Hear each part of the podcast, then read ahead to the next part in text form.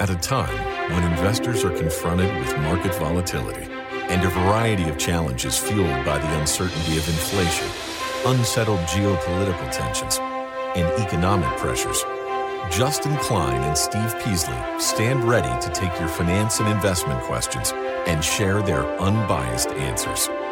This is InvestTalk, independent thinking, shared success. InvestTalk is made possible by K P P Financial, a registered investment advisor firm serving clients throughout the United States. The clarity for your path forward starts now. Here is K P P Chief Executive Officer, Financial Advisor, Justin Klein. Good afternoon, fellow investors, and welcome back to InvestTalk. This is our Wednesday, January seventeenth, twenty twenty-four edition, and we are moving through the third week of the year and Option X week. And if you understand the flow dynamics in the market, that often is a pivotal week for markets, and you're starting to see that with a little bit of volatility. We'll get a little bit more color between now and the end of the month as well uh, to see if we get a broader pullback in markets.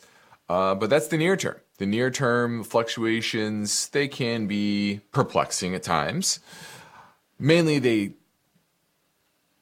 They deal in volatility. They deal in flows, right? Is money going into the market? Is money going out of the market?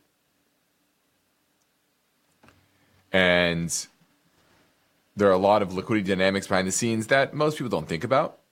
So I don't want you guys to get too caught up in it, but understand that when you get a perplexing market, these are the things that are kind of happening uh, behind the scenes.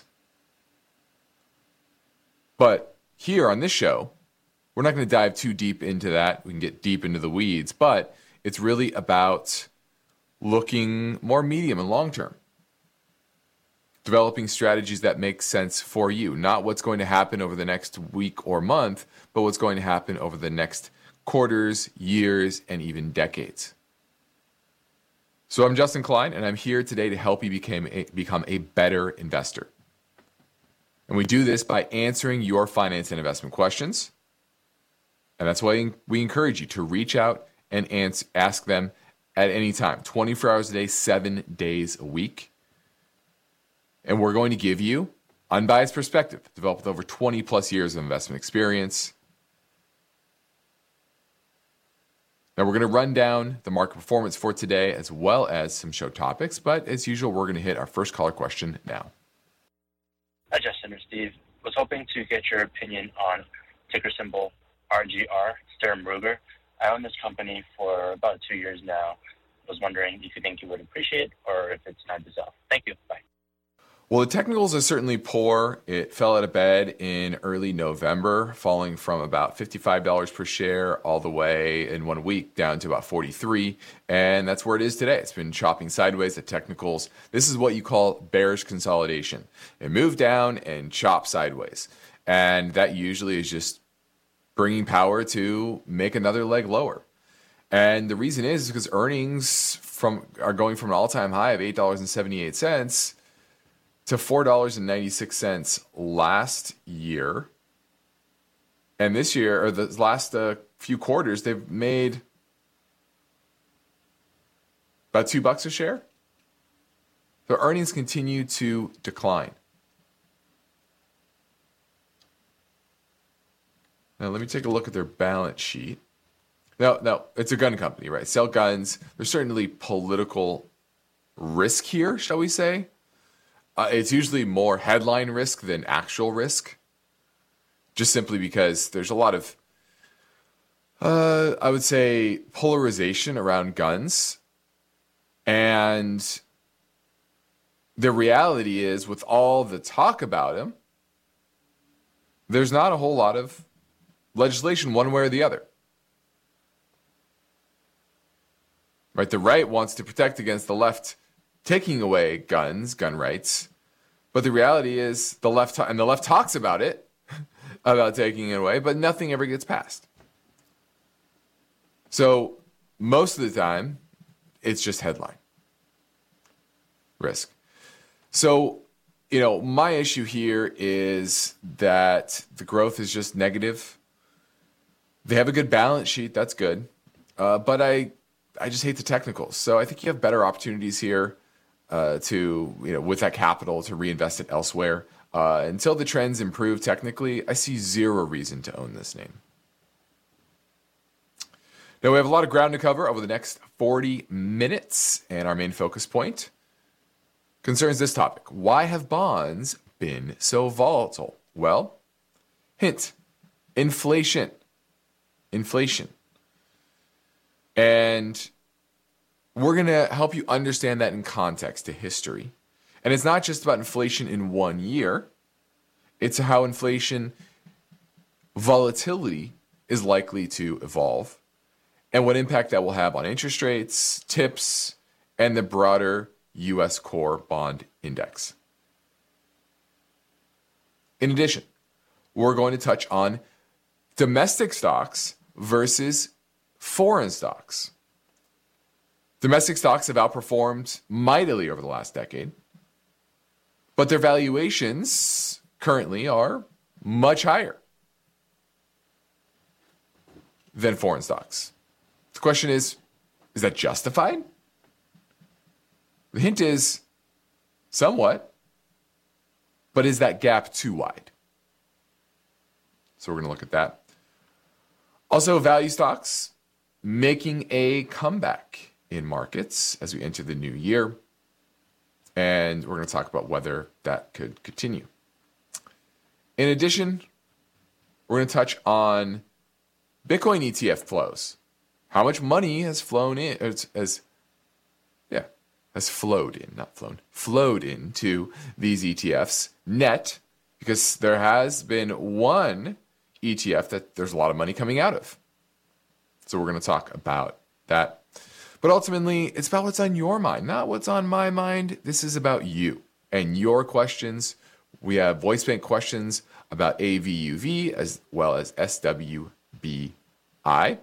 Now let's take a look at the market today. We had another follow-through down day on the back of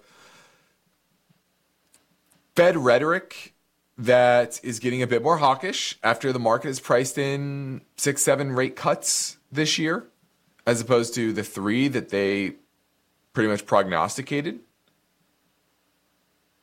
You also had economic data that came in a bit stronger. Retail sales accelerated. Let me pull this up. Accelerated.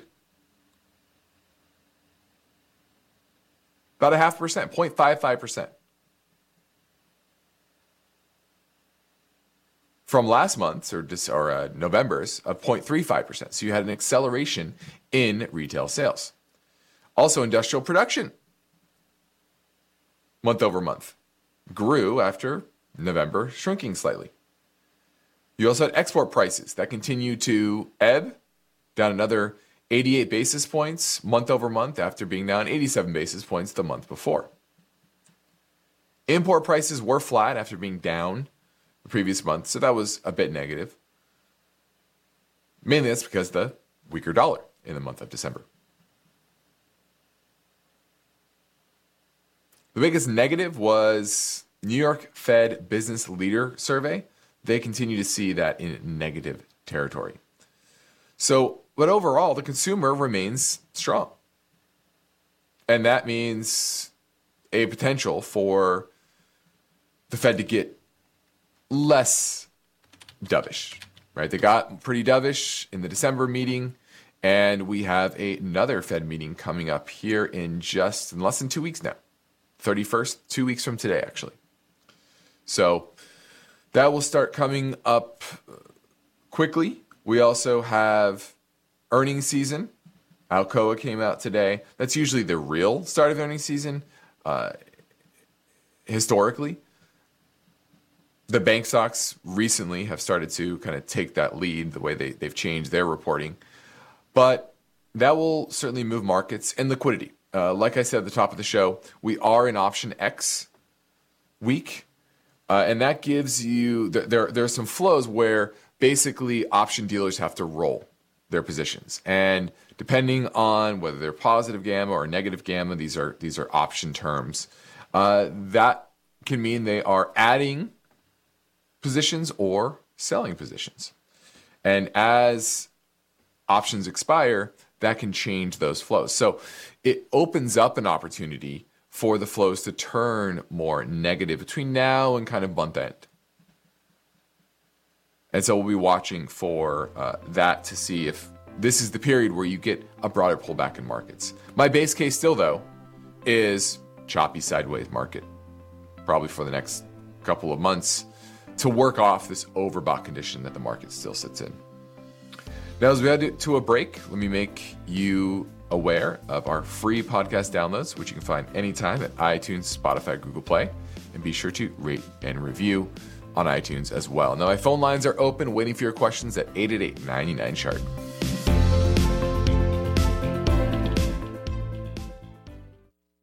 Every investor is working to build a secure financial future. Would this be an opportune time to get into annuities? Everyone's situation is different. Get your thoughts on C R M, Salesforce. And so are their questions. And I was just calling for your assessment of Blackstone Incorporated. You get your take on Q E. Ticker symbol L E C O. Just wanted to get your opinion on J P Morgan. InvestTalk hosts Justin Klein. You know, I'm okay paying a fair price for a very good business. Steve Peasley. It's a very well-run company. And now Luke Guerrero. EBITDA growth is significantly higher than its competitors. Are ready to provide their unbiased answers. Each podcast is unique, and you set the agenda. I will. Hey, hi, Steve. Hi. twenty-four seven, rain or shine, InvestTalk is made better by the power of you. Call eight eight eight, nine nine, C H A R T.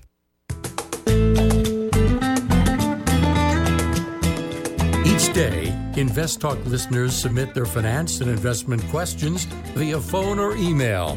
Would you like your question to be put near the top of the list? Just take a minute or two to leave a review and rating for InvestTalk at iTunes. And be sure to include a brief question with your iTunes review comments. Hi, I'm looking for a small cap value E T F. Can't decide between A V U V and P S C I. Both seem good. They do have a different percentage as far as which sectors they're overweight in. One is heavier in financials, the other is not. One is actively managed, the other one is not. The expense ratio is about the same. So I'm wondering, should I just throw half of my allocated money for small cap value into one and half into the other? Or does one look like it's in a much better position to outperform in the near future than the other? Just your opinion. Thank you very much. I listened to the show for over two years now, learning a lot. I really appreciate your comments. Thank you. Now, looking at A V U V and P S C I, and this is pr- pretty simple. You're kind of comparing apples to oranges here. Even though they're both fruits, right? They're both small cap value funds. One is a sector fund. P S C I is the Invesco S and P small cap Industrials E T F. So if you're trying to get exposure to industrial, small cap industrials, that's naturally going to be leaning on the value side of the market. And this fund is about eighty-six percent industrials, six percent consumer cyclical, three percent basic materials. It's basically an industrial E T F. And I don't have anything against that, but if you're going for some broad-based exposure to small cap value, then A V U V is going to be the name. Why? Because it's more spread out. Now, nothing in utilities, but pretty much has at least one percent in every other sector.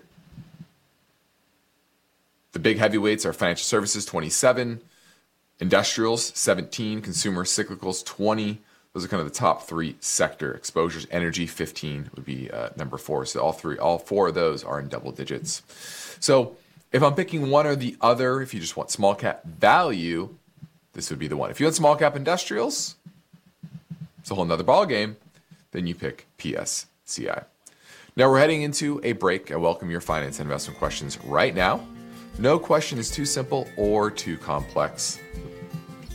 And what's most important is that you set the agenda each and every day. Not me. We can talk about whatever's on our mind, but this show is about you. So give InvestTalk a call at eight eight eight, nine nine, chart.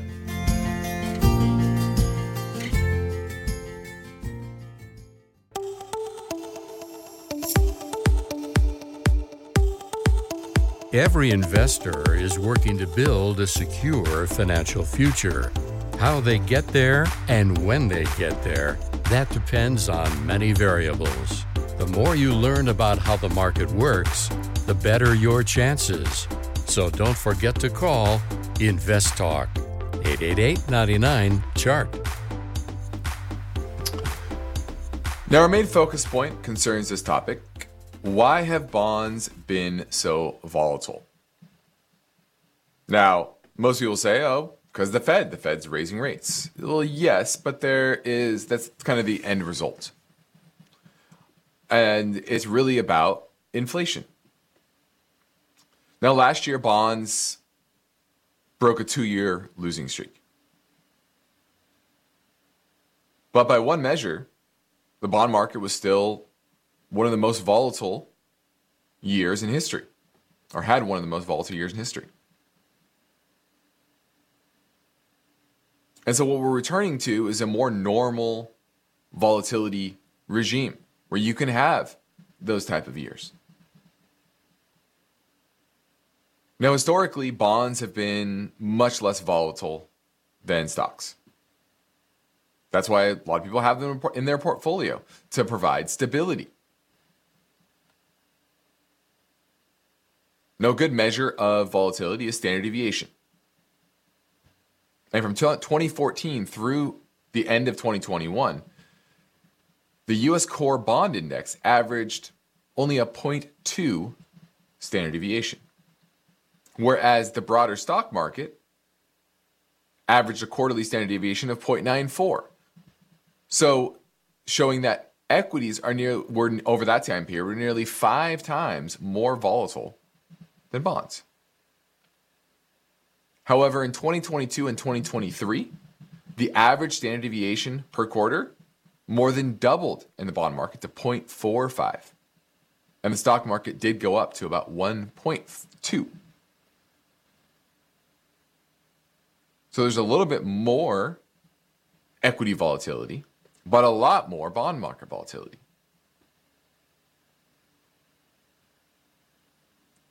And so, like I said at the top, this really goes to inflation. But inflation volatility was pretty much non-existent for the post-financial crisis era, and really from nineteen eighty-four on. Between nineteen eighty-four and twenty twenty, inflation stayed in a band between about one and a half and four and a quarter percent. And post-financial crisis, it was kind of between the one and three percent range.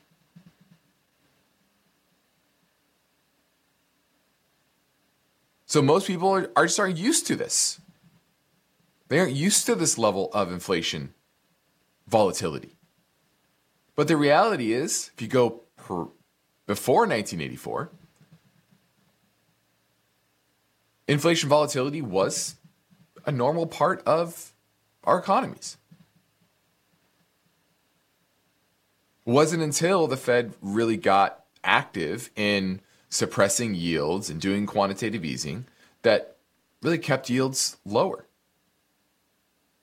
And we've talked before, I did a, a segment a couple weeks ago about how the studies, if you actually look at it, lower bond yields actually produce lower economic growth outside of crisis periods. So it makes sense that that lower economic growth was producing lower than average inflation and low inflation volatility. But now that has shifted. Policymakers are raising rates. And you see the economy does continue to keep growing. A lot of people think that was going to be the death knell of the economy. Obviously, it wasn't. And last year, there were a lot of big swings in the bond market. Started the year, and everyone was thinking more rate hikes. There were no problems on the horizon. Inflation was still year over year relatively elevated. You know, by beginning of, of last year, it was coming down, but still in the five or six percent range. Then we had the banking crisis, and then the market shifted. Oh, they're going to cut rates because of a banking crisis. Well, they did B T F P, kind of papered over the problems, and guess what? In the summer, the economy reaccelerated, and then they flipped the other way. And that's when you got rates go all the way up to ten percent, or sorry, five percent on the ten-year. And then by the fourth quarter, flip the other way. Hey, inflation's coming down, economy's moderating, job market's moderating. Hey, we're going to ease next year. And so that's why you had such high volatility last year. But the reality is, that's what the, the economy is likely to be going forward. Going to have fits and starts, but the the consistent fiscal spending, right, that is built in to our budgets through the entitlements and now our demographics, is likely to mean nominal economic growth. That means higher inflation and higher inflation volatility. So the question is, how does this impact your strategy? Well, it's simple. Shorten durations. Take a little bit of credit risk. Because in that environment, higher inflation is good when you're taking credit risk. Just not duration risk. So that's kind of an overview of what's happened over the past couple of years in the bond market and where things are kind of headed. Now, on the next Invest Talk, we'll look into the story highlighted by this topic. Troubled loans are putting pressure on four major banks. Analysts say non-performing loans and loans to debtors that haven't made a payment in over ninety days rose to a combined twenty-four point four billion dollars in the latest quarter. That story tomorrow, but for now, I'm Justin Klein, and I'm ready to take your calls at eight eight eight, nine nine, C H A R T. Let's say you've been thinking about learning a new language. Okay, why? I mean, how would it come in handy? And where would you want to use it? Could it be that you have an upcoming international trip? Or maybe you want to connect with family members or friends from a different culture? I think you should know about Rosetta Stone. With millions of users, it's been the world's most trusted language learning program for thirty years. Rosetta Stone is available on your desktop or as an app with audio companion and the ability to download lessons offline. Rosetta Stone truly immerses you in the language you want to learn. It has a built-in, patented speech recognition engine called True Accent. So as you practice speaking, you'll get feedback on how well you pronounce words. With Rosetta Stone, you pick up a language naturally, first with words, then phrases, then sentences. It's an intuitive process designed for long-term retention. You really learn to speak, listen, and think in your new language. Rosetta Stone is an amazing value, so your special skill set is within easy reach. You know you want to do this, so don't put off learning that language. There's no better time than right now to get started. For a very limited time, InvestTalk listeners can get Rosetta Stone's lifetime membership for fifty percent off. Visit rosettastone.com slash today. That's fifty percent off unlimited access to twenty-five language courses for the rest of your life. Redeem your fifty percent off now at rosettastone.com slash today.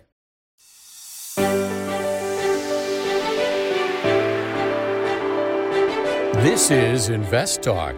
Is your portfolio balanced? Is it optimized? Is it delivering the types of gains you want and need to achieve financial freedom? Well, turn up the volume because there are many questions that deserve unbiased answers. And Justin Klein is here now, ready to take your calls live. eight eight eight, nine nine, C H A R T. Let's go talk to John. He is in San Jose. Well, let's talk about the Fed rates versus long-term rates. Yes. Uh, hi, Justin. Can you hear me? This yeah, is John. I can. Sure. Yeah. Love your show. Thanks for all the unbiased view and information that you provide. Appreciate Just it. Love it. Thank you very much. Yeah, the question that I have is about the federal funds rate, which is supposedly the overnight rate that banks and institutions charge each other, mm-hmm. right? Mm-hmm. How is that? How does that percolate uh, through the economy and it impacts long-term rates? Is there a cause and effect uh, relationship between the two? Yes, there is. Now, the short-term Fed rates, they uh, impact your returns you get on savings accounts, money market accounts, things like that. Short-term investments, very short-term investments. Versus most borrowing rates, like your mortgage, they are tied to things like the ten-year treasury rate. And that is more... It is influenced by the Fed, especially their willingness to buy or sell the mortgage bonds in their balance sheet. So there's a lot more in today's world than just the Fed funds rate when it comes to Fed policy. There's a lot of things behind the scenes, you know, the size of their balance sheet, reverse repo, uh, uh, whether they're doing Q E or Q T. Um, you know, there's a lot, there's an alphabet soup of things that, that they do behind the scenes that kind of piece the system together and, and, and keep things moving in the direction that they want. Because frankly, short-term rates are a very, very blunt tool because, as I said, yeah. they, they influence short-term. Uh, they, they control those short-term, but they only influence the long-term. The long-term, that has to do with the supply and demand of treasury bonds. That's another thing that's happening now is that treasury is trying to change the way they issue bonds in order to lately issue more short-term and less long-term to try to keep rates from kind of blowing out to the upside on the long end. I think the ten-year, I think long-term, you think ten years uh, plus. So the Fed has an influence on those long-term rates. In today's world, it's actually more the Treasury and their issuance schedule that has an influence on the long-term rates.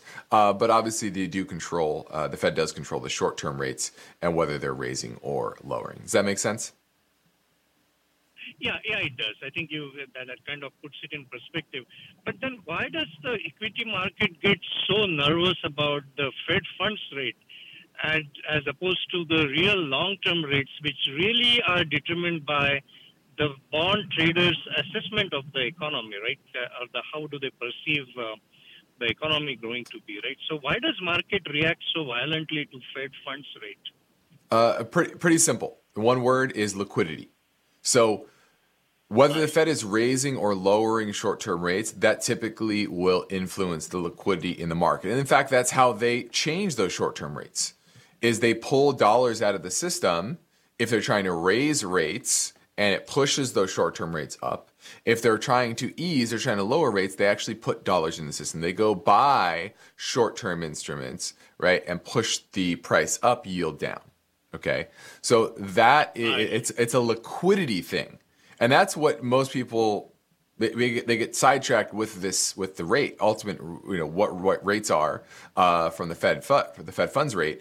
But what's more important is what are they doing with Q T? That's why I thought the b- biggest news that was underappreciated, underreported over the past month or so is that the Fed, not that they're going to cut rates next year, it's that they're talking about winding down Q T, ending Q T, keeping their balance sheet stable, as opposed to letting that balance sheet slowly shrink over time by doing Q T. So what's that's what's more impactful is what is happening with the Fed balance sheet. That is what you should follow the most. Is the Fed balance sheet going up or is it going down? Not necessarily what the Fed is doing with rates. They can keep rates flat and the balance sheet could rise or fall depending on kind of the policy behind the scenes. Yeah, that explains it. That uh, I didn't consider that. That thank you, thank you yeah. for uh, the, that clarifying that. That's a good perspective. Appreciate it. No problem, John. And you know, I think what it is is people are people are.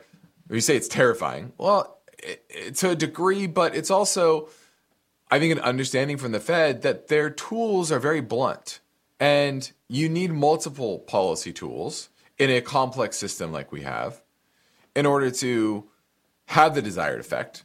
Because as I talked before, raising and lowering rates, that actually doesn't have the desired impact that most people, or especially policymakers, think it has on the broader economy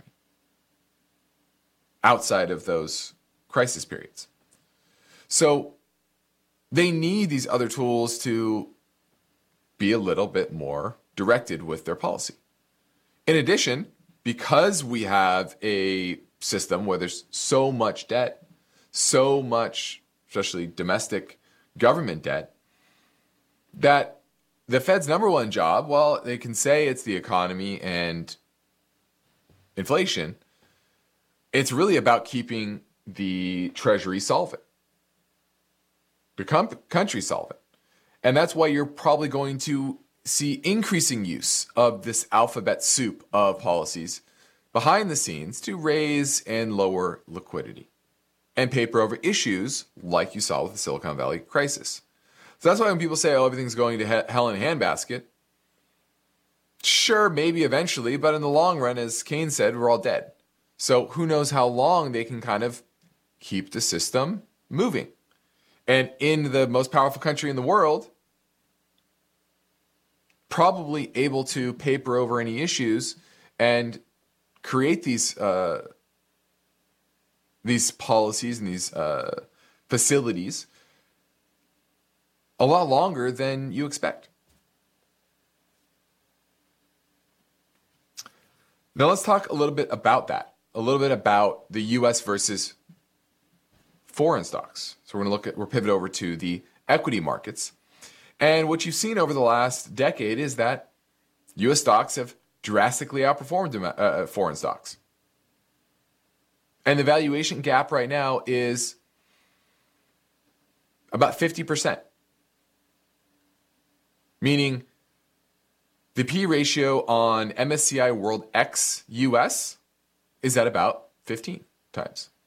The S and P, backward looking, is at about twenty-four times. So that gap is is pretty wide. And everybody talk, oh, every year it's like, oh, well, international stocks are going to outperform. And that certainly can be true, but mo- but will it close that gap dramatically? And the answer is probably not. Why is that?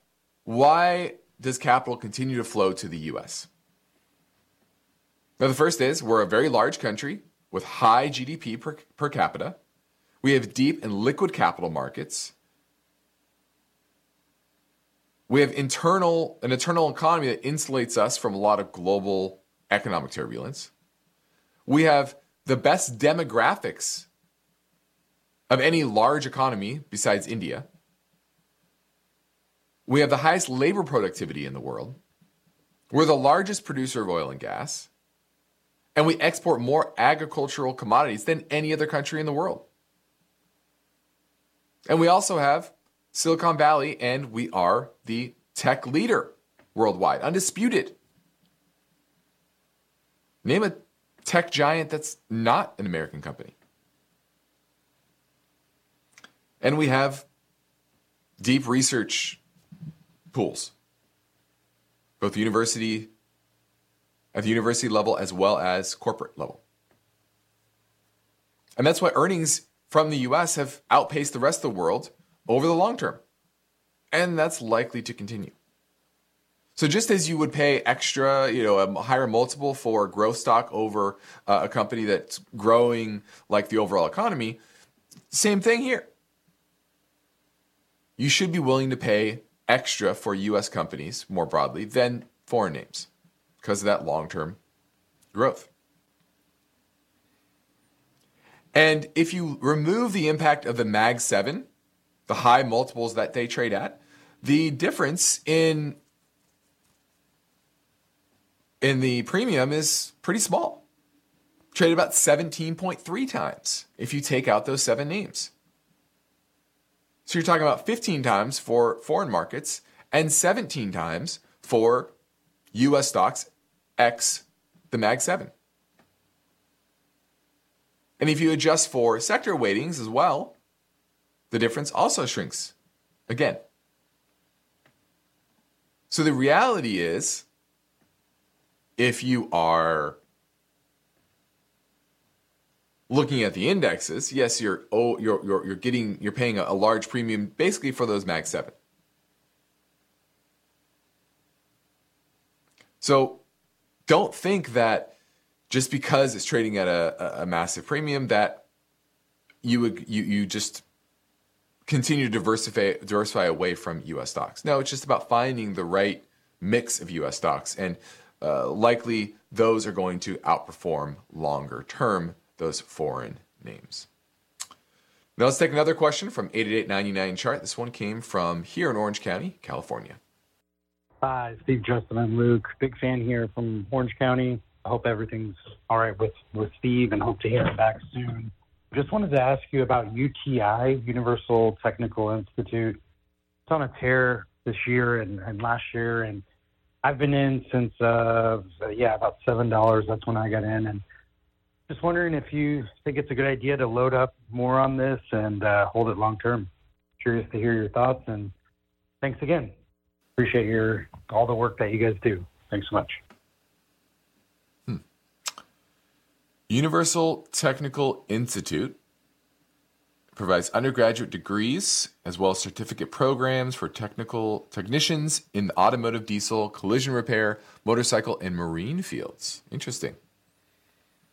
I like this, that they're, you know, in the, the uh, an area that is, we don't have enough skilled labor here.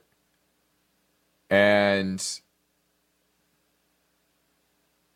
uh, I kind of like where this is at, because I do think that there is kind of a, a reshuffling of the way our education system is looking. Not every kid out of high school needs to go to college. And I think more and more people, because of the price of college, are realizing that. That why go waste four years when you don't really know exactly what you want to do? And you can go to a technical school that will teach you in-demand skills. And so I like the business here. Earnings are up forty-eight percent, expect to be up forty-eight percent this year, another twenty-five percent next year. We look at their balance sheet here. A little bit of debt, but nothing too crazy. Fine with it. Cash from operations, about fifty million dollars on a four hundred sixty-seven million dollars stock, so it's a small cap. My issue is profitability. Return on equity is only five point six percent. And maybe they're spending that to bring in more students. I'm not sure. But long term, their profitability tends to be pretty good.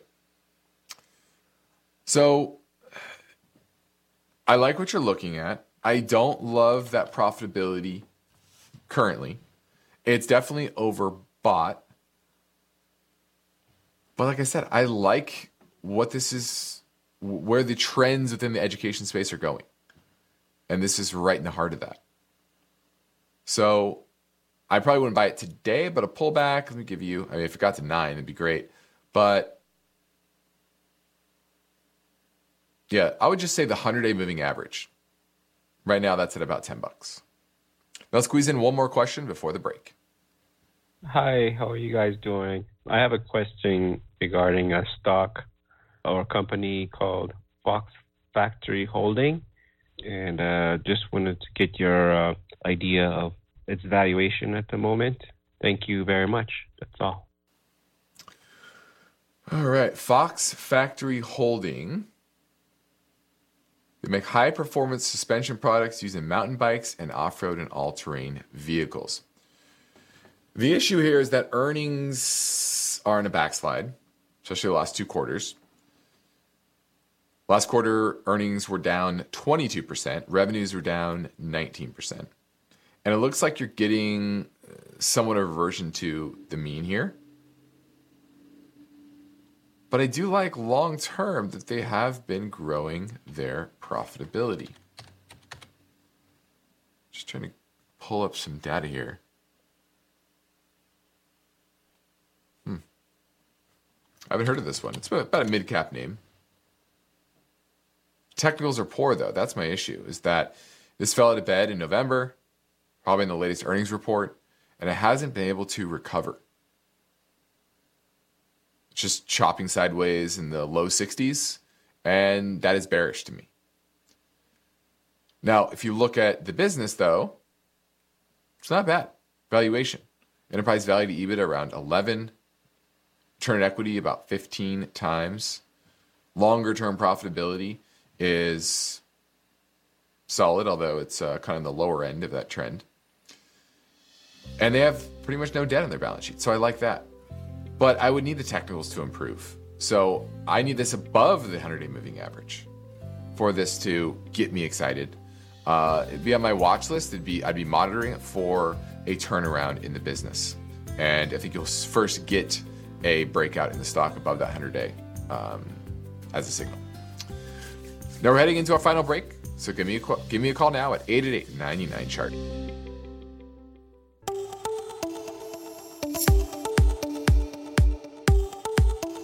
Everybody wants a secure financial future. That means you'll have finance and investment questions. InvestTalk, eight eight eight, nine nine, chart. Hey, Justin. My name is Travis from Minnesota. I have a question regarding active managed retirement accounts.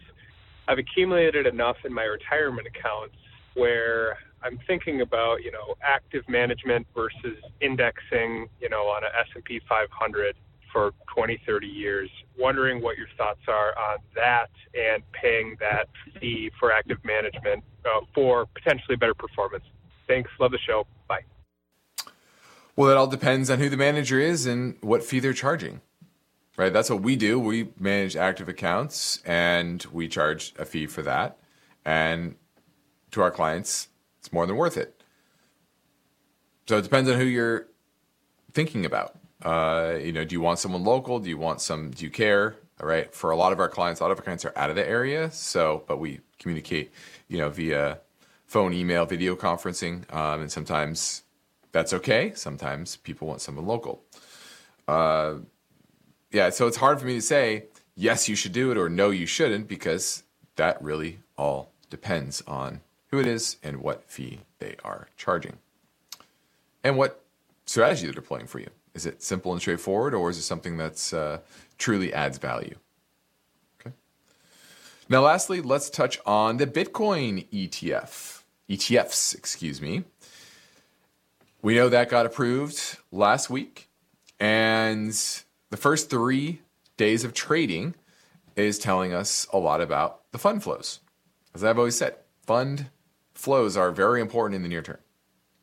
And what's interesting is that there were nine hundred million dollars in net flows into these E T Fs in the first three days. That's substantial, but it does fall short of the single fund launch of the Bitcoin futures E T F in October of twenty twenty-one. So it shows you that the volatility that Bitcoin has had over the past few years has highlighted for many that, you know, it's a volatile asset class that you have to be careful with.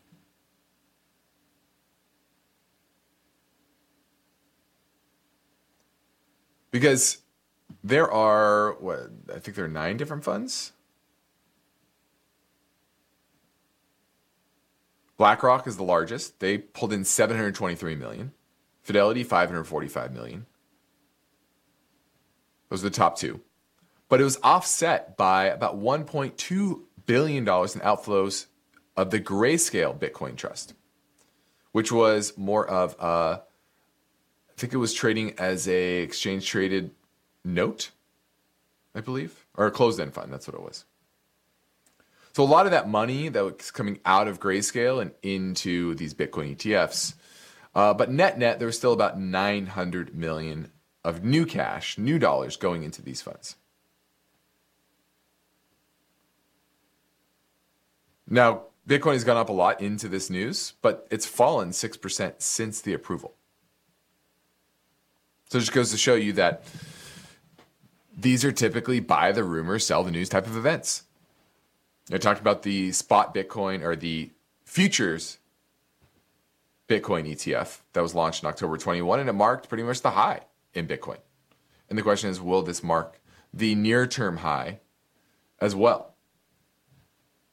I think that's all going to depend on, do those flows continue? Or do the flows reverse out? Because uh, Bitcoin historically is a proxy for liquidity. We talked about that caller, about liquidity and what the Fed is doing behind the scenes, et cetera. And there's strong correlation with financial conditions, whether they're easing or tightening, and Bitcoin prices. And those financial conditions oftentimes are influenced by those Fed liquidity facilities that they either grow or shrink.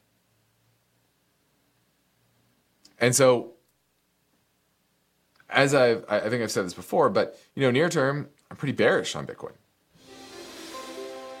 But medium term, you know, once you get a situation where hey, the Fed has to come in and be more accommodative in order to keep our fiscal situation moving along, I think that's when that may be a better time to be in these harder assets like Bitcoin or, or gold. So just a heads up there, um, and an overview of what is happening in the Bitcoin E T F market. And I'm Justin Klein. This completes another InvestTalk program. Steve and I thank you for listening, and we encourage you to tell your friends and family about our free podcast downloads, which you can find anytime at iTunes, Spotify, or Google Play, and be sure to rate and review on iTunes as well. Independent thinking, shared success. This is InvestTalk. Good night. InvestTalk is a trademark of K P P Financial. Because of the nature of the interactive dialogue inherent in the format of this program, it's important for the listener to understand that not all comments made will apply to them. Specifically, nothing said shall be taken to be investment advice, or shall statements on this program be considered an offer to buy or sell security. Because such advice is rendered solely on an individual basis and at times will require that the investor review a prospectus before investing. InvestTalk is a copyrighted program of Klein, Pavlis, and Peasley Financial, a registered investment advisor firm which retains all rights. For more information regarding K P P's investment advisors, call one eight hundred, five five seven, five four six one. Steve Peasley is president and Justin Klein is chief executive officer of Klein, Pavlis, and Peasley Financial. Thank you for listening, and your comments and questions are welcome on our twenty-four hour listener line at eight eight eight, nine nine, C H A R T.